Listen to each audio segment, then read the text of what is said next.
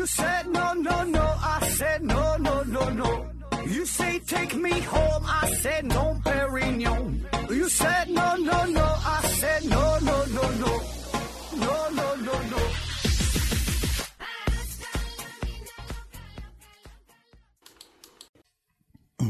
拼命探索不叫果，欢迎您收听思考盒子，咱还是先上硬广，听节目送奖品。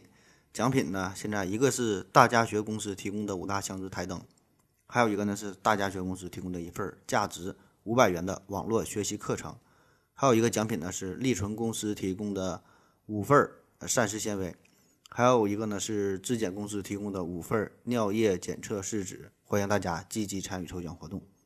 然后开奖的信息啊，将会在我的呃微信公众号啊，在这上面统一发布。所以呢，再次强调一下啊，这个提前关注公众号啊，思考盒子，别错过了中奖信息。而且呢，这个公众号啊，每天也会发布大量大量的乱七八糟的，自我感觉还挺有意思的内容啊，欢迎大家关注支持啊。有事没事呢，看一看。那今天呢，呃，咱先说一件大事儿哈，就是从今天开始，从这期节目开始。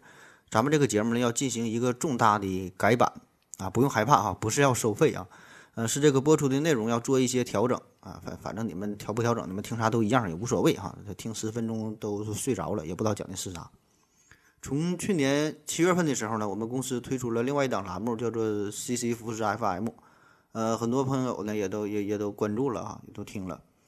这个西西服饰啊，这个主要是致力于回答听友问题的这么一个栏目。呃，从开播以来呢，到现在哈，运营了这么长时间，这个运行的非常成功啊。经过了这将近十个月的努力吧，现在已经是达到了五万的播放量啊，五万！你想想这是什么概念啊？这就是还没有人家一期好的节目这播放量零头多呢啊。但是呢，咱们并不气馁啊，咱还是一直这么坚持做下去。为什么这么执着？因为我觉得这种回答听友问题的这种形式吧，还是挺好的。起码呢，就我目前的了解，在喜马拉雅平台，包括其他一些平台吧，还没有人专专门这么干过啊，就是专门回答听友的问题。那么这种回答听友提问的这种形式啊，可以进行与听友最为深入的一种互动啊，能在最大程度上拉近主播和听友之间的距离，我觉得这个挺好。同时吧，这也能展现出一个主播。他丰富的知识储备、广阔的人生视角、深邃的科学洞察力，以及那浑然天成的吹牛逼的实力。当然，这种形式呢，对于主播来说呢，对于我来说，这是一个很大的挑战与考验，对吧？因为你你也不知道这个听友他会提出什么样的问题，天上地下的各个方面都有。所以呢，从这期节目开始呢，我就打算试运营一下啊，呃，就把咱这个思考盒子这个栏目专门呢。改造成就是回答听友问题的这么一个节目啊，有任何的提问都可以在节目下方留言。然后西西弗斯那边呢，暂时先停更，或者是说同跟这跟这个思考盒子同步是发布同样的内容啊。呃，就是你这期提问呢，下期咱们就是专门解答，就这么提问回答提问回答这个形式。当然，这种模式咱要能运行多长时间，这个呢，我自己的心中呢也是没有点逼数哈，这个就看大家反应了，看看效果如何。如果大伙儿挺喜欢，效果还不错，咱就这么整。如果反响不好哈，觉得没啥意思，咱再改回去，像原来那种就是正经做节目，自己选题，自己做节目，反正就是卖孩子买猴啊，咱就是为了玩儿呗。那好了，再嘱咐大家几句哈，就关于提问这个事儿。呃，提问呐，这绝对是一个技术活儿哈，这一点都不轻松。嗯，咱们刚才说了哈，你确实提问呢，可以提出任何范围啊，任何角度，是什么问题都行的，咱也不限不限种类啊，不做过多的要求。但是强调这么几点呢，你这个问题呢，最好能与这个科学有点关系。呃，毕竟呢，咱们这还是一档全世界最优秀的科普栏目哈，最好能跟科学跟科普有点关。然后呢，就尽量呢，别太别问那些特别宏大的问题。啥叫宏大的问题啊？我举过。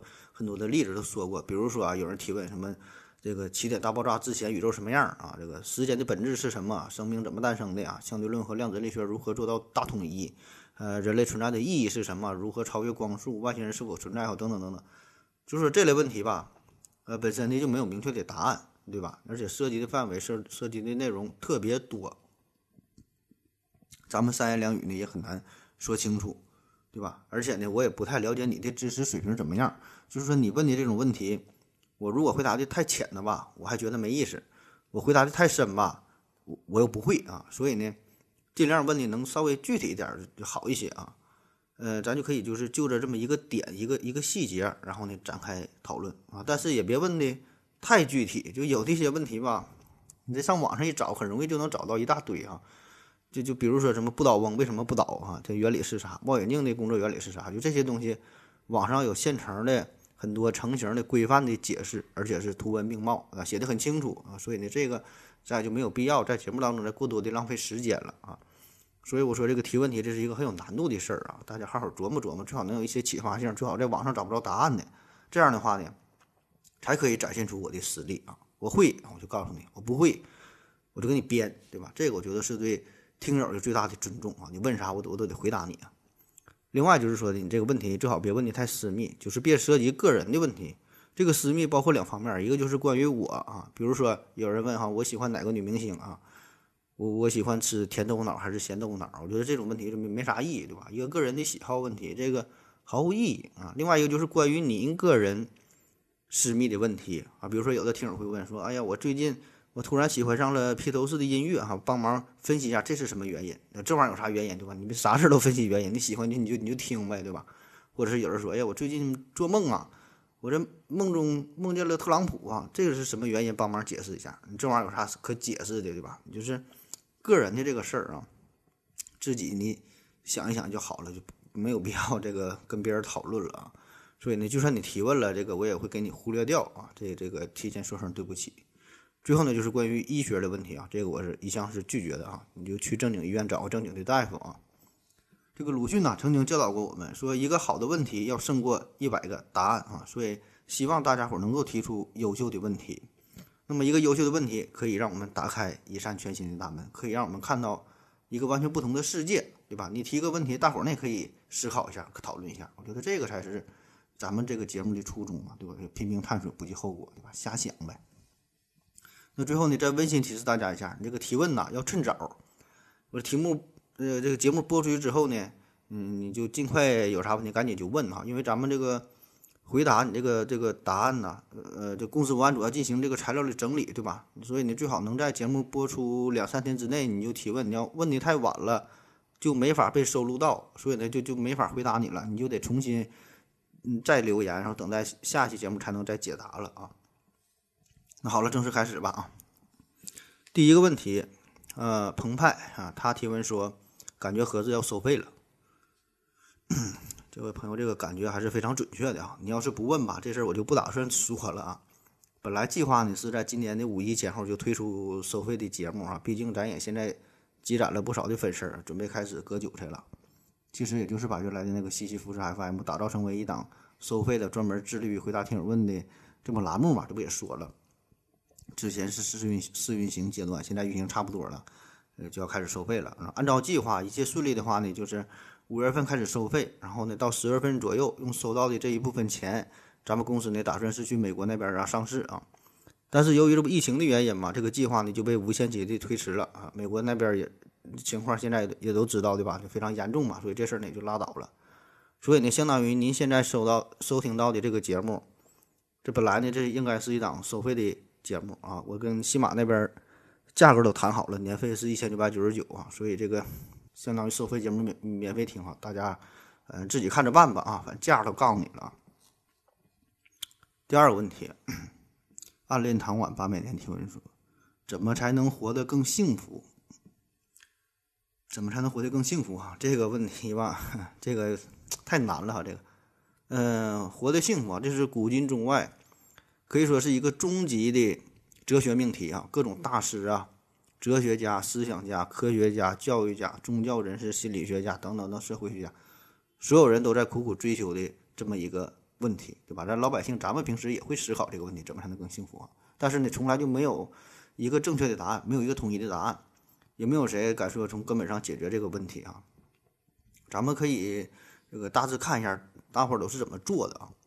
那么最先给出答案的人可以说是呃宗教这一派啊。那么宗教非常富有创造性的引入了一个轮回的概念。我们为什么不幸福？那么一个重要的原因呢，就是因为有死亡，对吧？死亡它就是生命的终点，所以我们会感觉到不幸福、很恐惧。所以呢，引入了轮回，这样呢，在很大程度上就可以解决了死亡这个问题，就是让这个死亡不再是我们生命的终点，对吧？因为人生在世嘛，很大一部分的痛苦就是源于，呃，死亡的死亡这个原因嘛，生老病死，对吧？那么既然有轮回，有来生啊，那么这个死亡就显得不那么可怕，在一定程度程度上给人类带来了一丝丝的幸福的感觉啊。当然，这只是其中的一方面，这个宗教呢还做出了其他。很多很多的贡献啊！面对纷繁复杂的世界，就原来大自然当中有很多的问题，我们是无法解释的、无法解决的。那到了近现代这个人类社会当中，也有很多呃复杂的问题，对吧？这些也是无解的。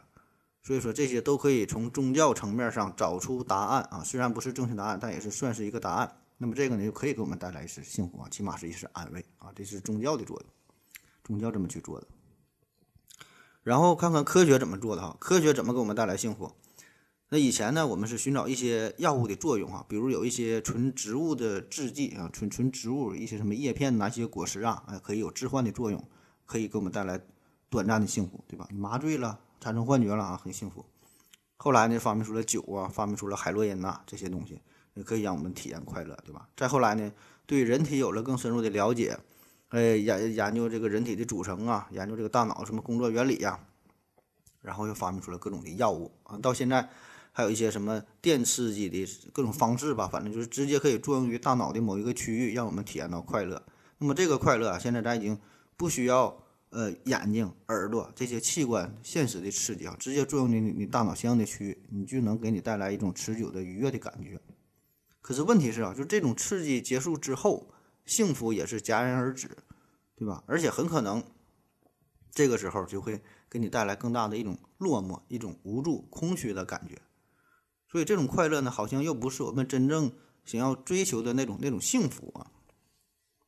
那好了，还有一些这个心理学家哈、社会学家，他们又从其他的层面寻找一些答案。比如说这个马斯洛啊，他提出的人生的这个需求理论嘛。啊，从从低级的从生存的需求，然后安全的需需求等等等啊，最后到自我价值的实现，那这就是一个寻找幸福的一个过程，对吧？就是每个人你身处不同的层面、不同的地位，对于幸福的理解和追求也是不一样的。那比如说一个人饿了三天，他能吃一个肉包子，他觉得这个这就是很幸福，对吧？但是你天天吃包子吃的很腻哈，你就有更高的追求，你就想得到友情，得到爱情，就想组建一个和睦的家家庭，找到三五知己，有朋友。对吧？然后呢，再受到别人的尊重啊，有一定的江湖地位，可以非常尊严的工作生活，得到别人的认可啊，最后再到自我价值的实现啊，实现了个人的理想，发挥了自己的能力啊，创造了价值，为为这个社会啊做出一些贡献，这样就带来了这个这个幸福。所以这就一层一层的。所以呢，咱可以对照一下哈，你你现在是处于哪个层次？你现在有什么追求？你觉得什么能给你带来幸福？然后更高的层次追求是啥？对吧？按这个捋一捋啊。你找到幸福，当然，这个马斯洛这个理论对吧？很多人不认同，是吧？很多人他他对这个理解他不一样，对吧？对幸福的理解他每个人想的保证是不一样，每个人追求的东西不一样，对吧？每个人的基点也不一样，对吧？一千个人有一千个人答案，所以这个回到你的这个问题，怎么才能活得幸福啊？我告诉你吧，给你一个终极答案啊，送你四个字儿啊：拼命赚钱。那虽说有钱不一定幸福，但是没钱也不一定幸福。呃，再但是哈，就以我非常短暂的人生阅历来说，起码咱们现在这个生活当中，绝大多数的不幸福、不快乐，都是源于钱这个这个事儿吧？就是因为我们穷嘛。那么对于绝大多数人来说，变得有钱之后啊，嗯，自然的会变得过得更幸福一些啊。有钱绝对是一个非常直接有效的获取幸福的一个方式啊！不信你可以试一试。下一个问题，呃，说何志，请问。面部如何快速消肿？有时候早晨起来，呃，脸和鼻子都感觉肿了。啊，这一个女生的提问哈，就是感觉这个脸肿了。这个你可以通过微信把照片给我发过来，我仔细帮你看一看呐，看是什么样的啊。这个我还是呃愿意帮助你解决这个问题的。下一个问题，二零四九盒子提问说：盒子，语言是误解的源泉吗？啊，语言是误解的源泉，这个是一个非常有名的一句话啊。呃，出自一本书叫《小王子》啊，这本书在前些年非常流行啊。呃，说实话，这本书我没看出哪个地方好，也不知道为什么它就这么火。至于你说的这个语言是误解的源泉嘛，这个原句是这么说的：呃，狐狸对小王子说：“你先坐在草地上，离我稍微远一些，就像这样，我从眼角里瞅着你，你什么不要说。”呃，话语是误解的根源，但是每天你呃你都可以从你都可以呃离我稍微近一些。啊，就这意思，告诉你就不说话哈，俩人靠眼神交流，坐得越来越近啊，这种感觉很甜蜜哈，写的很很很很唯美这么一段话。但我觉得这个语言是误解的源泉嘛，这是一句很正确的废话啊，啥意思啊？这有点像说这个汽车的发明是汽车导致交通事故的根源，对吧？这话没毛病啊，确实是汽车导致了很多的交通事故。如果没有汽车，那么也就没有汽车所导致的交通事故了，对吧？会变得更安全。那咱们如果不用语言去交流，自然就不会因为语言带来误解。但是问题是，如果你没有语言的话，咱们用用什么交流呢？你用眼神啊，用手语啊，对吧？你你怎么表达你你自己的这个意思，对吧？所以你现在咱起码还没有找到一个比语言更优秀的，呃，更加方便的呃一种交流的方式，对吧？那么其他的这个这个交流的方式，是不是也会同样带来误解呢？你就像是这个汽车，你现在不用汽车了，我们怎么出行？骑自行车啊，坐火车。但是这些方式，它比汽车更方便吗？它比汽车更安全吗？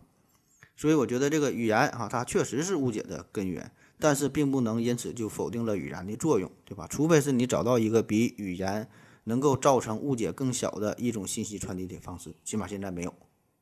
那我之前看这个《奇葩说》里边有一期辩题讲的就是说这个，呃，被误解是表达者的宿命嘛。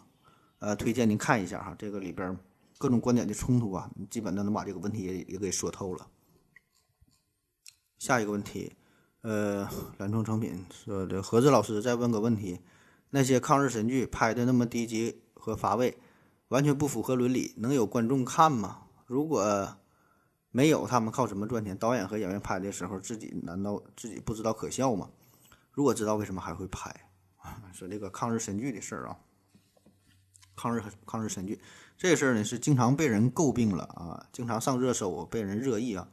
呃，有很多经典的桥段哈，比如手撕鬼子、裤裆藏雷啊、石头打飞机啊，还有很多经典的台词，说我爷爷九岁的时候啊，被这个日本人就杀了。还有说这个，呃，说抗日战争哈，已经到了第七个年头啊，再坚持一年就结束了啊。这这这人可能是穿越回去，能预知未来啊。那为什么这么雷人的电视剧会有人拍啊？拍完还能过审？然后还能上映，还有人看呢，我觉得无非就是一个字儿哈，就是钱呗，对吧？都是钱闹的。现在呢，咱们已经是进入了一个泛娱乐化的时代，就是大家根本不怕被骂啊，不怕被喷，怕的是啥呢？怕的是没人骂你啊，没人理你。就是说，只要有人关注你，不管是骂你也好，夸你也好，都行，只要有人关注就行，只要你是热点就行，只要有流量就行，流量那就是钱。所以这个抗日神剧也是如此，对吧？只要大家关注、大家看就行。虽然骂声不断，但是人家那边导演那边、演员那边大把大把赚着钞票啊，无所谓，你爱咋说就咋说。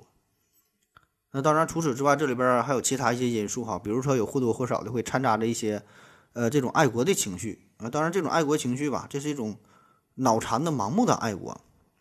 但是呢，爱国吧，这种感情它会非常强烈嘛，很容易被点燃。那还有那种就是一个原因，就是这个审核机制的问题啊。当然，这个事儿就得问问这个光电总局了。这个咱咱也不敢多说呀。下一个问题，幺五二六八八七提问说：何子你好，你第一次呃第一次提问问题有点长。我的两部手机分别使用两个号码，号码实名制，分别是两个没有关系的人。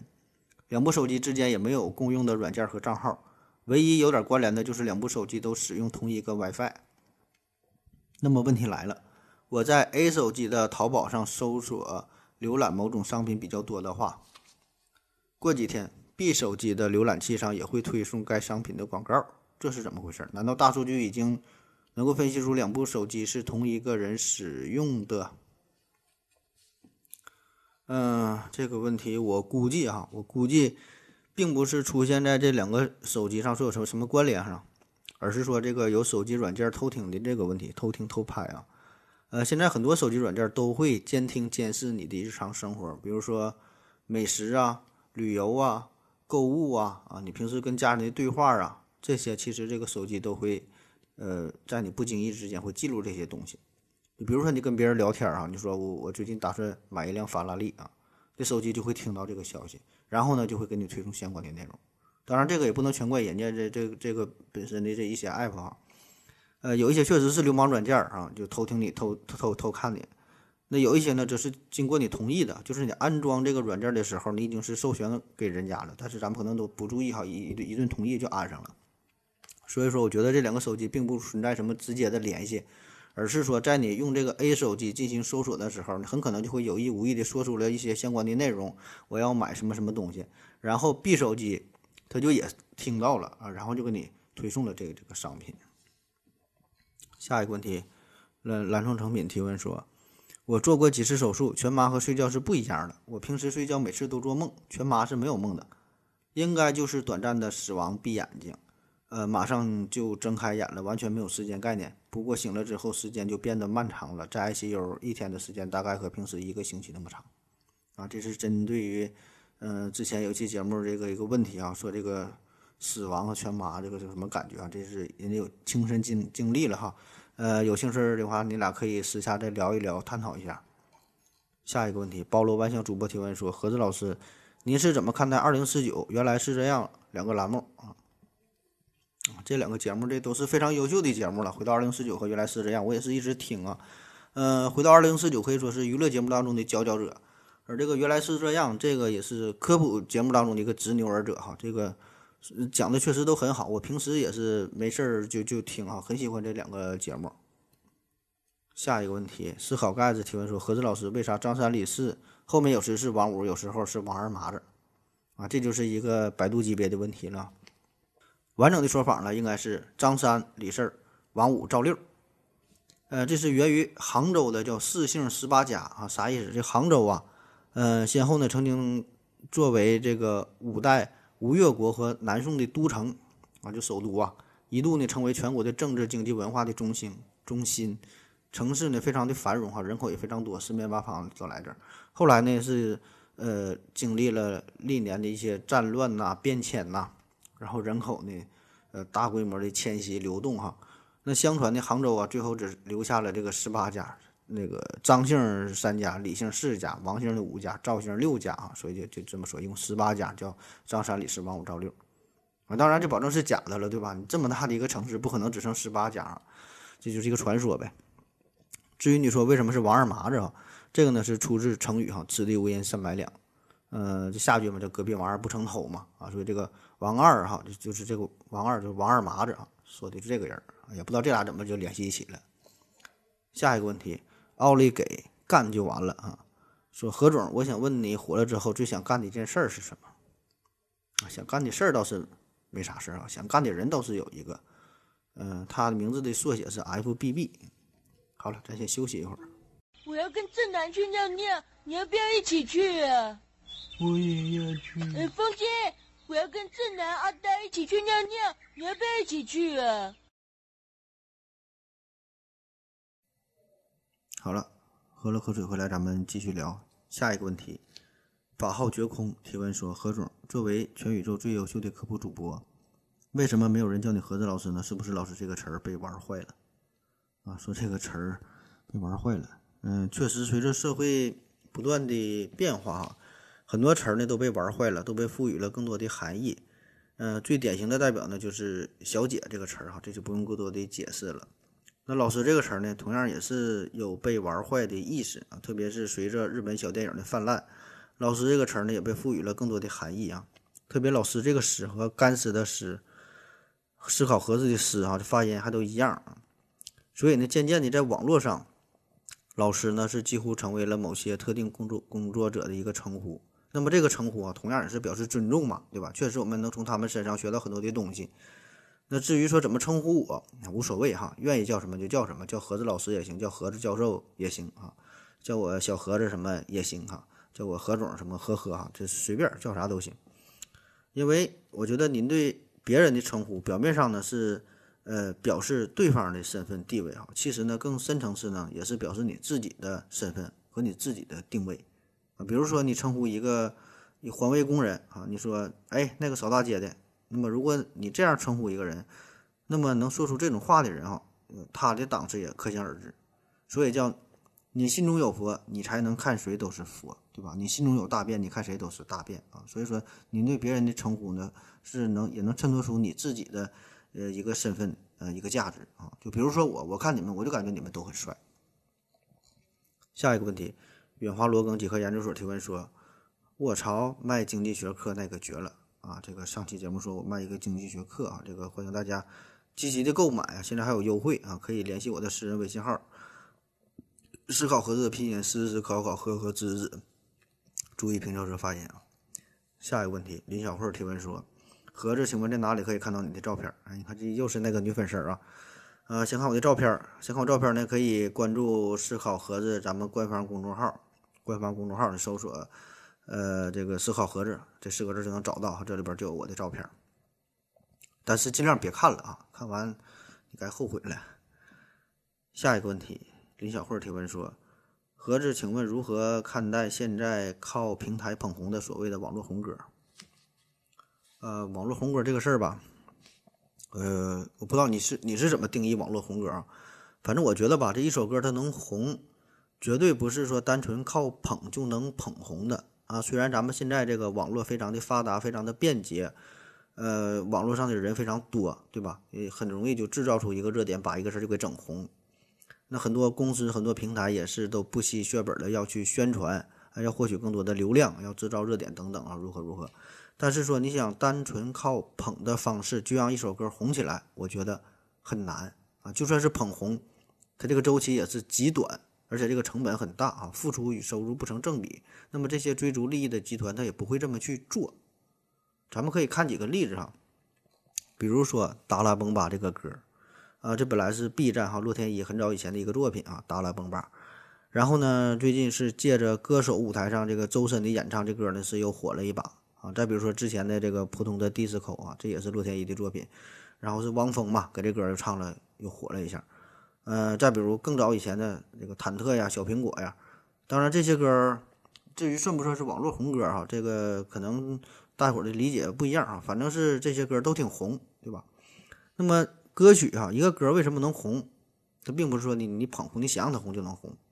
嗯，本身这个作品它一定是一个好的作品啊！你看这些歌，它都有一个特点，就是这个旋律非常的有节奏感啊，非常的洗脑。就你第一遍听的时候，你会感觉这是什么玩意儿，唱啥的啊？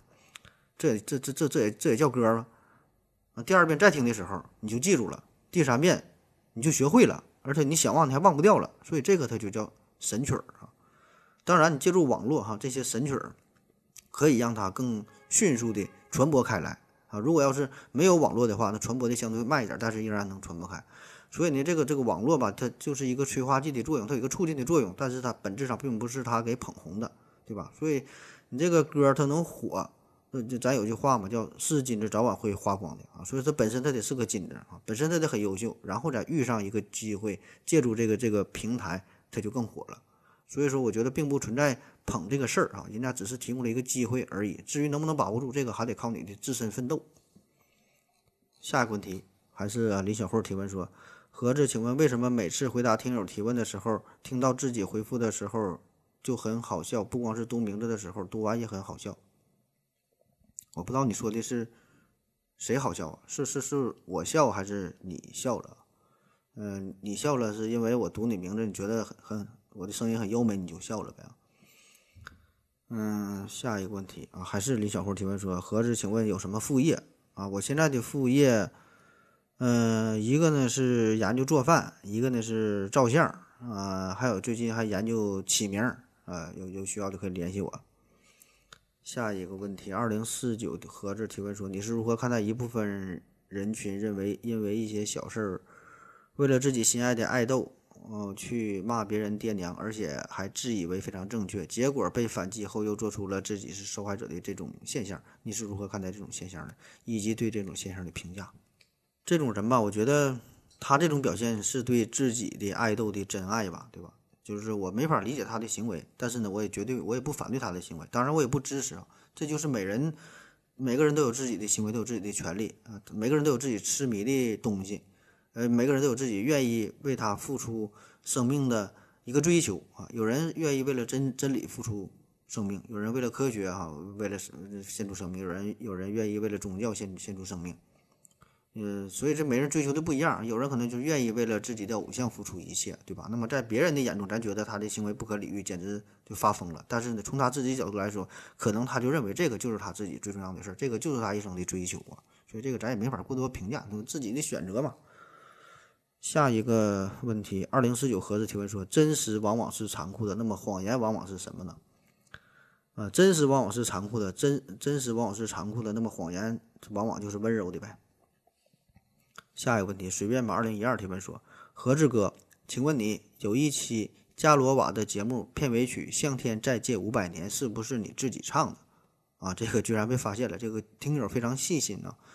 这是这期节目的片尾曲，确实是我唱的啊。我估计啊，你这么一说之后，我这期节目的播放量就会迅速增增长哈。就是伽罗瓦那期再活五百年。下一个提问，下一个提问的是遮秋日哈。请问何子自己感觉自己说话的时候漏洞百出，这是一种什么样的情况？为什么会有这样的情况？可以改变吗？呃，我觉得这个很多人可能都会有这种类似的感觉，就是说完一些话之后，很快就感觉到后悔了，觉得说的不太妥当啊，后悔后悔，哎，不应该这么说。这个说话这个事儿吧，这绝对是一门艺术哈，里边有很多的技巧，有很多的明规则、潜规则、暗规则的。那我们在社会上与别人交流，很多的工作都得益于一个良好的表达。就是说，你本身你有实力是一方面，你有技术是一方面，这个说话也是很重要的一方面，甚至有的时候还可以起到一个关键的作用。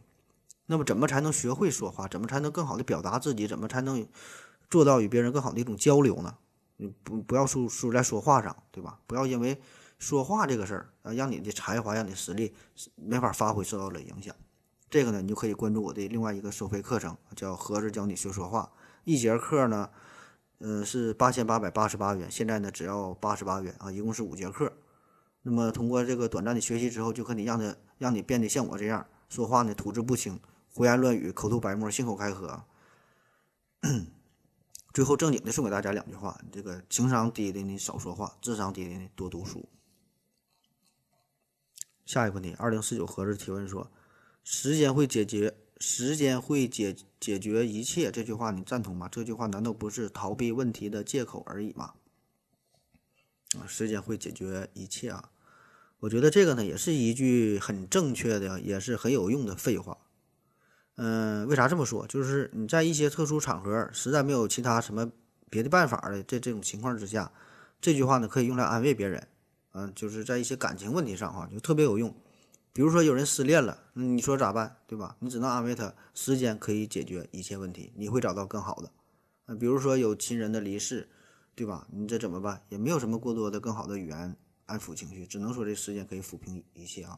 而且确实只能真是时间抚平一切，对吧？就是时时时间，然后你慢慢才能走出阴影，别的说啥也没有用啊。所以这话很对啊，但是确实它也是废话啊。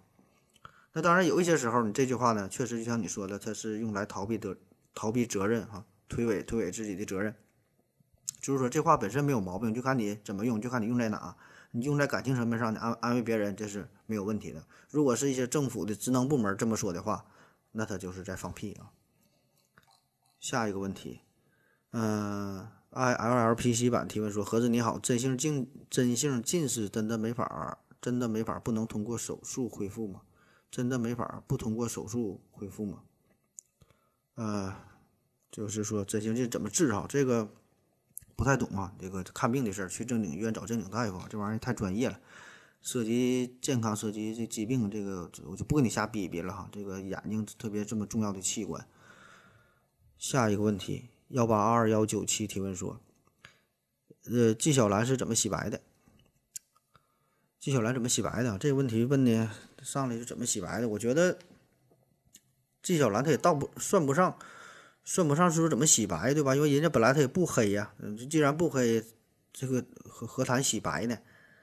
嗯，纪晓岚这个人非常牛逼哈，很优秀，很有实力啊！你可以看看历史上的记载。呃，当然这个咱们更多的都是老百姓，咱都是从这个电视剧当中了解这个人啊。这个电视剧它就有很多夸张的。成分啊，对吧？咱也没没法真正去查阅历史，看看这些资料。所以这个电视剧啊，或者或者是电影啊，为了节目的效果嘛，会刻意制造出一些冲突的情节，就会刻意的去刻画出和珅和纪晓岚这对冤家对头，对吧？就是为了效果好看嘛。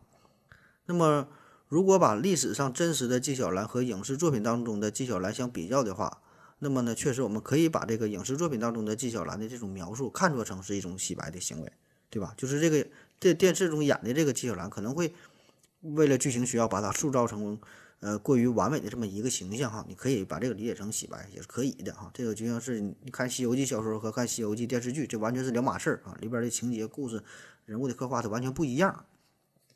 反正我觉得吧，就我非常有限的对于纪晓岚的生平的了解，呃，我就觉得他不至于用上洗白这个字儿哈。还是那那句话，就人家本来就不黑啊，你你有啥可洗的？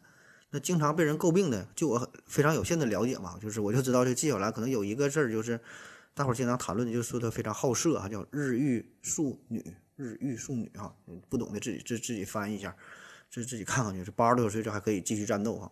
但我觉得呢，好色这事儿吧，也算不上什么什么缺点，对吧？他只是犯了每个男人都可能犯的错误啊，做了每个男人都想做的事儿啊，而且人家确实有实力，这个实力啊，就是有经济上的实力。身体呢，那也是杠杠的，对吧？身体也有实力，而且这个事儿呢，在古代呢也算不上什么大事儿。嗯，而且人家是文化人，你没文化，你这叫下流；有文化，人家这叫风流哈，风流才子。所以我觉得这反倒是成为了一个优点啊。呃，当然我这个了解非常有限哈。至于更多的，我不知道你你你你说的他有什么黑的地方，你你可以留言详细说一下他的黑历史啊，咱咱也互相这个探讨一下。好了，咱再休息一会儿。我要跟正南去尿尿，你要不要一起去啊？我也要去。哎，风姐，我要跟正南、阿呆一起去尿尿，你要不要一起去啊？好了，尿了个尿回来，咱们继续聊哈。下一个问题，这秋日提问说，在古代，人人人人想做官，而今人人想暴富，请问何子这种较为普遍的价值追求是如何形成的？又会在怎样的条件下转变？靠精英阶级的引导吗？嗯，这是一个稍微有点尖锐啊，非常庞大，也是很复杂的一个问题。想当官，想赚钱啊，这是关于人生、关于生存、关于人类存在跟繁衍、社会的发展啊，这个很很大一个问题。呃，我从这么几方面来回答吧。这个简单说一说啊，不太展开啊。第一个呢，就是。我们真的都穷过啊，由此呢会带来不安全感。第二呢，就是说信嗯信仰的缺失，嗯，咱们只相信钱。第三呢，就是社会分成单分成单一，只有穷和富，啥意思哈？分别解释一下。第一个叫我们真的穷过，由此呢会带来不安全感。嗯，在遥远的古代吧，大家都穷啊，为什么会穷？因为那个时候生产力低下，资源不足，大伙儿呢每天都会面临着死亡这个问题。这个呢是整个人类。都曾经面临的问题，这个中国外国都一样，对吧？那时候没有中国外外国的之分哈，都是原始人嘛，大伙都会面临这个问题。那发展到了近现代就不太一样，嗯，太久远的不说了，咱就说说建国以后的事儿。建国以后到现在啊，这长时间，其实呢，我们有很长一段时间都是过得非常的贫穷啊，这这种苦日子，能吃上大米饭，能吃上白面馒头，这都是非常奢侈的事儿啊。很多时候都是饥一顿饱一顿，饿肚子嘛。其实咱们真正能吃饱饭，能吃点自己想吃的东西，也就是最近这么二三十年、三四十年的事儿。你就想一想，这个粮票是啥时候消失的啊？很多九零后、零零后是是不知道了。那么再再往前啊，七零后、八零后估计呢都会有印象，对吧？所以这粮票这也是也就是最近这三十年，也就是这时候才才消失的。所以粮票的存在也就意味着当时的物资。还是不是十分充足的，要进行，呃，按物质要进进行分配，进行调控，对吧？不是说的你想吃啥就吃啥，你有钱也没有用，你得有票啊，你得按比例的才能分配，才能得到你想吃肉还吃面，对吧？所以说，对于很大一部分的中国人来说，特别是老一辈啊，他们的骨子里呢是怕穷的，怕饿的，他们呢有一种本能的对于物质的占有的欲望。那么，怎么去摆脱这种这种恐惧啊？就是要占有更多的资源，叫手中有粮，心中不慌，对吧？其实这就是对于钱嘛，对于权的占有嘛，对吧？要么有钱，要么有权，对吧？然后呢，才能换取资源。那么，如果真的能够达到一种物质的极大满足、极大丰富，不愁吃不愁穿，那大家当然呢，可能就不会有这么多的追求，就就不会特别在意钱与权了。当然，这个和社会保障体系整个有很大的关系。关于教育、关于养老、关于疾病，对吧？你这些呢，可能都是一个很大的开销。那如果这些事儿国家都管，国家都报销，对吧？免费教育、免费养老、免费给你看病，一分钱不用花。那么这样呢，我们当然可以活得更洒脱一些、更自在一些、更安心一些。对于钱与与权呢，可能就没有那么那么的在意了。第二个叫信仰的缺失啊，大伙儿呢只相信钱，这啥意思？信仰这个事儿呢，也是我们一直都在争论的一个话题，一直讨论的话题，就是咱们中国人到底有没有信仰？如果有信仰的话，我们到底我们信仰着什么？呃，我记得从俺家买电视机，嗯，看这个新闻联播呀，几乎呢每天都会看报道，就说这个中东地区打仗，也也看不明白谁跟谁打，反正这天天一一报道哈，那那那边他就就就打仗，就好像这地方从来就没消停过哈，这这么长时间。为啥打仗啊？里边有经济的因素、政治的因素，有石油啊、水源呐，呃，利益的冲突啊、宗教的信仰、各种历史的问题啊，很多很多的因素交织在一起。那么在这里边有一个非常重要的一个因素，就是信仰啊。他们呢是有信仰的，他们可以为了自己的信仰去战斗，愿意为了自己的信仰付出自己的生命。他们每天的生活就是心中有个理想啊，就死了也无所谓，就是追求这个信仰，非常的执着。就是死了，可能还是一件非常幸福的事儿啊！就为了信仰而死，这个是非常光荣的啊，非常非非常幸福的事儿。那这个就是人家的信仰，可以付出一切。那在他们的心中，什么钱呢？什么权呢？哈，叫真是钱财乃身外之物。他们心中的信仰啊，他只相信真主安拉和 AK 四七哈，其他都是浮云。那再看我们的信仰，我们也有很多信仰啊，我们有有有有有外来的，有这个佛教啊，有本土有道教，还有这个儒家的思想。各各个什么家的思想百家争鸣啊？那么这些宗教和思想这个背后的深层逻辑，我并不太了解哈。这个内容一定很庞大啊。但是就我非常有限的认知，我非常有限的感知，就是我接触的亲近、接触的朋友，他们有很多呃有信各种各种宗教的哈。但是我觉得他们这些人所有这些信仰，其实核心无外乎就是两个字儿：钱和权。就是注意啊，我说的并不是说咱们这个宗教本身的问题，不是说咱咱们这个宗教它它的核心是钱和权，就宗教是无辜的，宗教是正经的宗教啊。但是说这个宗教或者是很多的这个传统的思想会被一部分人去有意无意的利用、被误解，然后呢，就是说把这个一个好好的经就就给念歪了。那为什么你看咱们这个宗教信仰啊？为什么会有会有宗教信仰啊？所有的宗教信仰的目的都是为了追追求幸福嘛，对吧？让你变得活得更幸福。那怎么才能幸福啊？我们的解决幸福的方法就是升官发财啊，这个能给我们带来幸福。你就看看咱们中国有多少个财神，数得上来的，呃，王亥、比干、柴荣、关公、赵公明、端木赤、李贵祖、范蠡、刘海蟾，这叫九路财神。那财神就干九个，你合计他一天他他他还还干别的吗？还寻思别的事儿吗？对吧？各个民间地方自己还有这些小财神，那就多了去了，数不胜数。所以你就看吧，这哪个宗教文化当中能有这么多的财神爷呢？对吧？大伙儿在追求啥？对吧？所以所谓的幸福，其实它是带有一个极大的目的性，这个目的就是钱和权，对吧？我为什么要相相信你？因为你可以让我升官，可以让我发财嘛。所以我觉得这个它它其实不叫信仰，这是一种利益的交换啊，并不是说想寻找生命中真正的意义啊，想找到心灵的港湾啊。所以这个就是我理解的哈，咱们一部分人嘛，或者说很大一部分人对于这个信仰的理解。所以我觉得，要么说那个咱就是一种信仰的缺失啊，要么说就咱不缺失信仰，咱信仰的啥？咱信仰就是钱和权啊。第三个小方面就是社会分成单一，叫只有穷与富啊，这啥意思？就咱们小时候。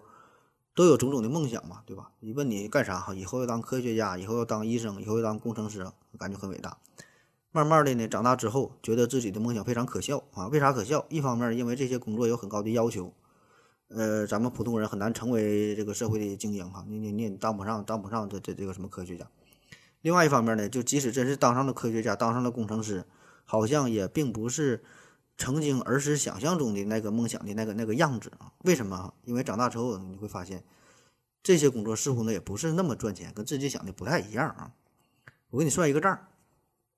袁隆平啊，这大伙儿都听过，就是让你吃的太饱的那个人啊，就是咱是国宝级的人物了，对吧？袁隆平，他获得了国家最高科学技术奖，奖金呢是人民币五百万，你感觉不少了吧，对吧？但是你你去北京、上海看看房价，这五百万能买到啥样的房子啊？咱先放这会儿，五百万多少？咱先不评论，先先放这儿，你再看。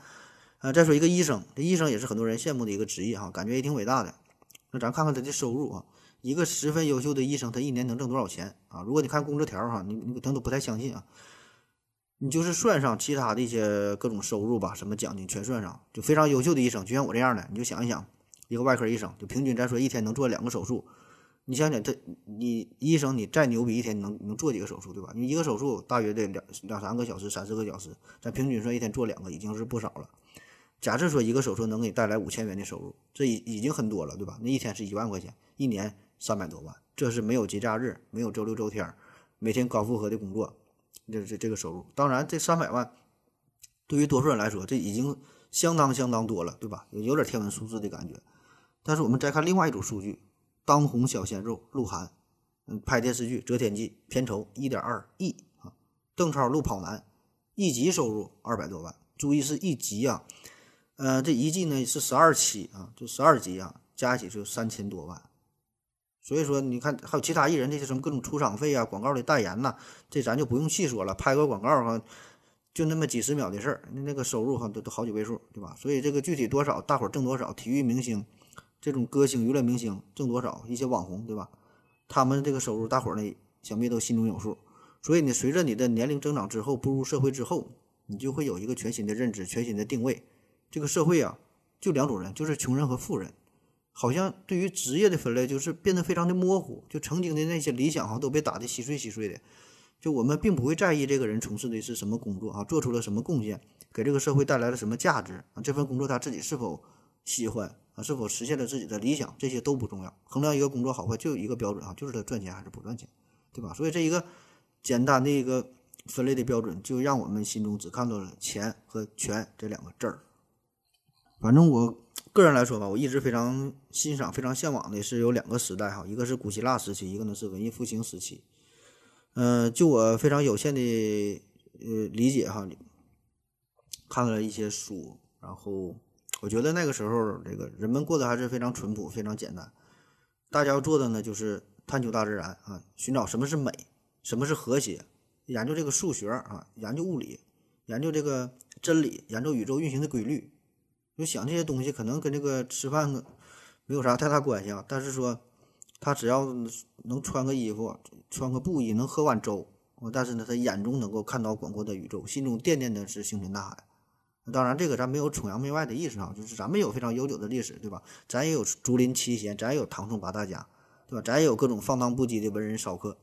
那远的不说，咱上世纪上世纪七八十年代也是一个非常美好的时代，对吧？那个时候咱还可以写诗。啊，可以拿着一把破吉他去泡妞啊，可以赞美月光，可以赞美秋叶，可以躁动，可以狂野，可以热血沸腾，可以活得非常洒脱。那时候好像也没有什么明确的信仰啊，大伙儿好像也很穷，也是非常迷茫，也是看不到远方啊，也在挣扎，也在彷徨，也在呐喊。但是说心中呢一直有一团火，眼前呢一直会有一道光。那么这些东西和钱和权也是毫无关系的。但是现在可能就不太一样了哈。一切的规则似乎都是以金钱作为一个衡量的基础啊！你不赚钱，你还搁这儿瞎逼逼啥？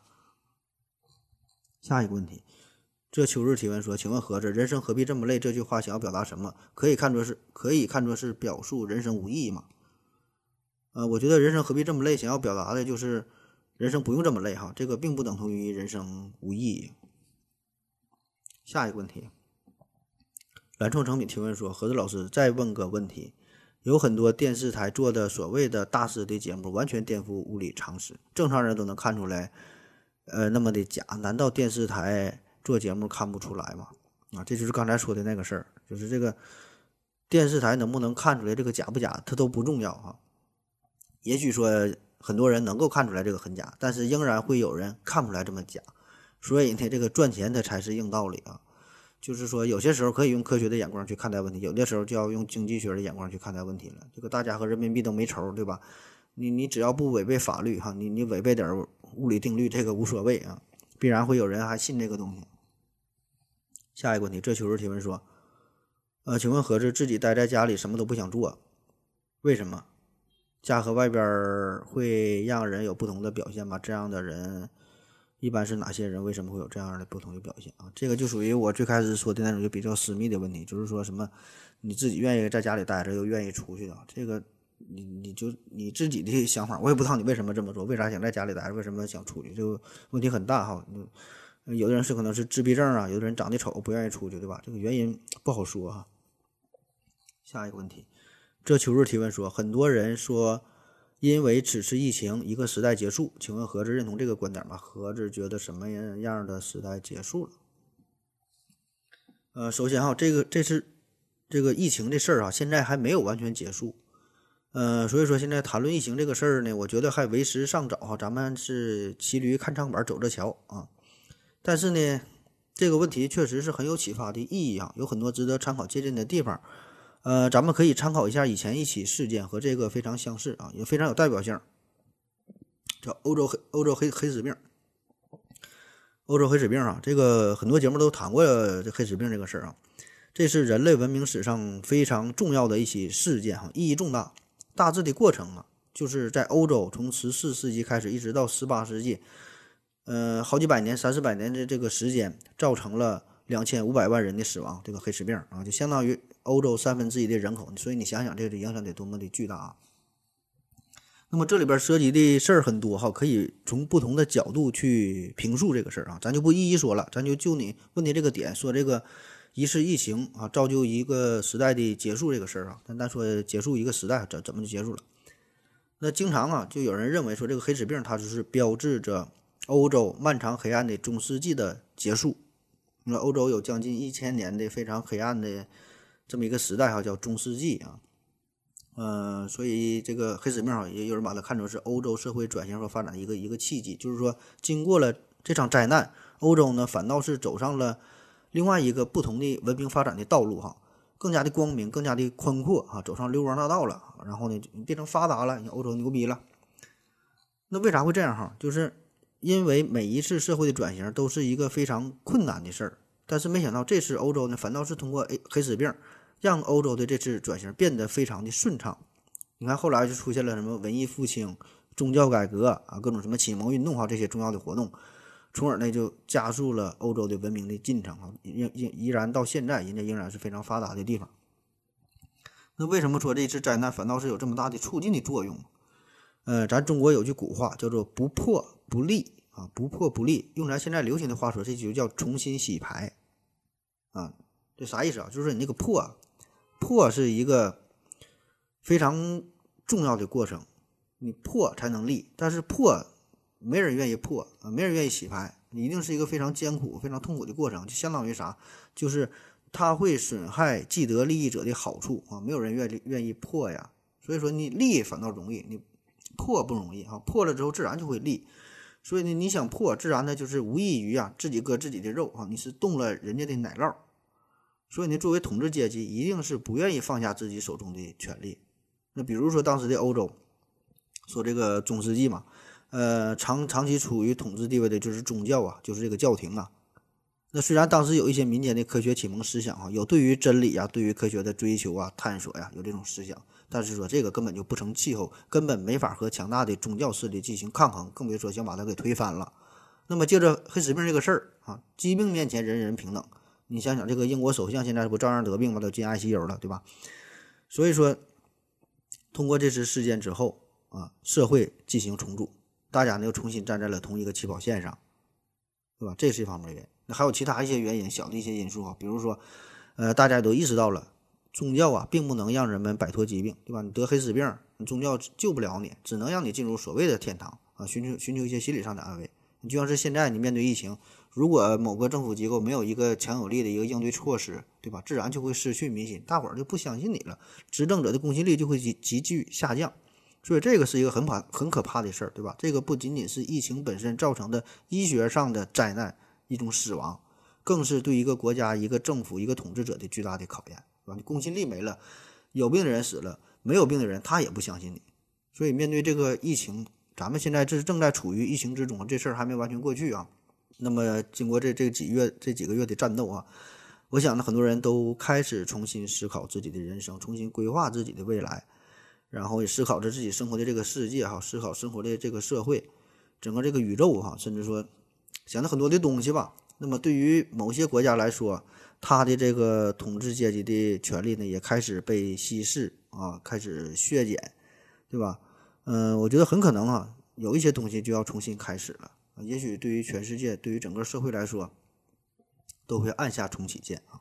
对于某某个人来说呢，每一个人来说，可能也是按下了一个一个重启键啊。让我们可以说重新深刻的思考一下自己的人生啊，就好好活一回。好了，今天的节目就是这样啊。呃，因为这个提问比较多哈，所以今天呢只是回答了其中一部分的问题。这个是分上下期，这第一期还有还有一个下半部分回答另外一部分问题，所以没有回答到的朋友，先不要着急啊，然后慢慢的咱再期待着下一期的提问。然后你有什么新的问题可以在这期提问，如果你以前提问过的，暂时就先别提问了，你等这个第二期看看是否就就给你回答了。好了，感谢大家伙的收听啊，谢谢谢谢啊，再见。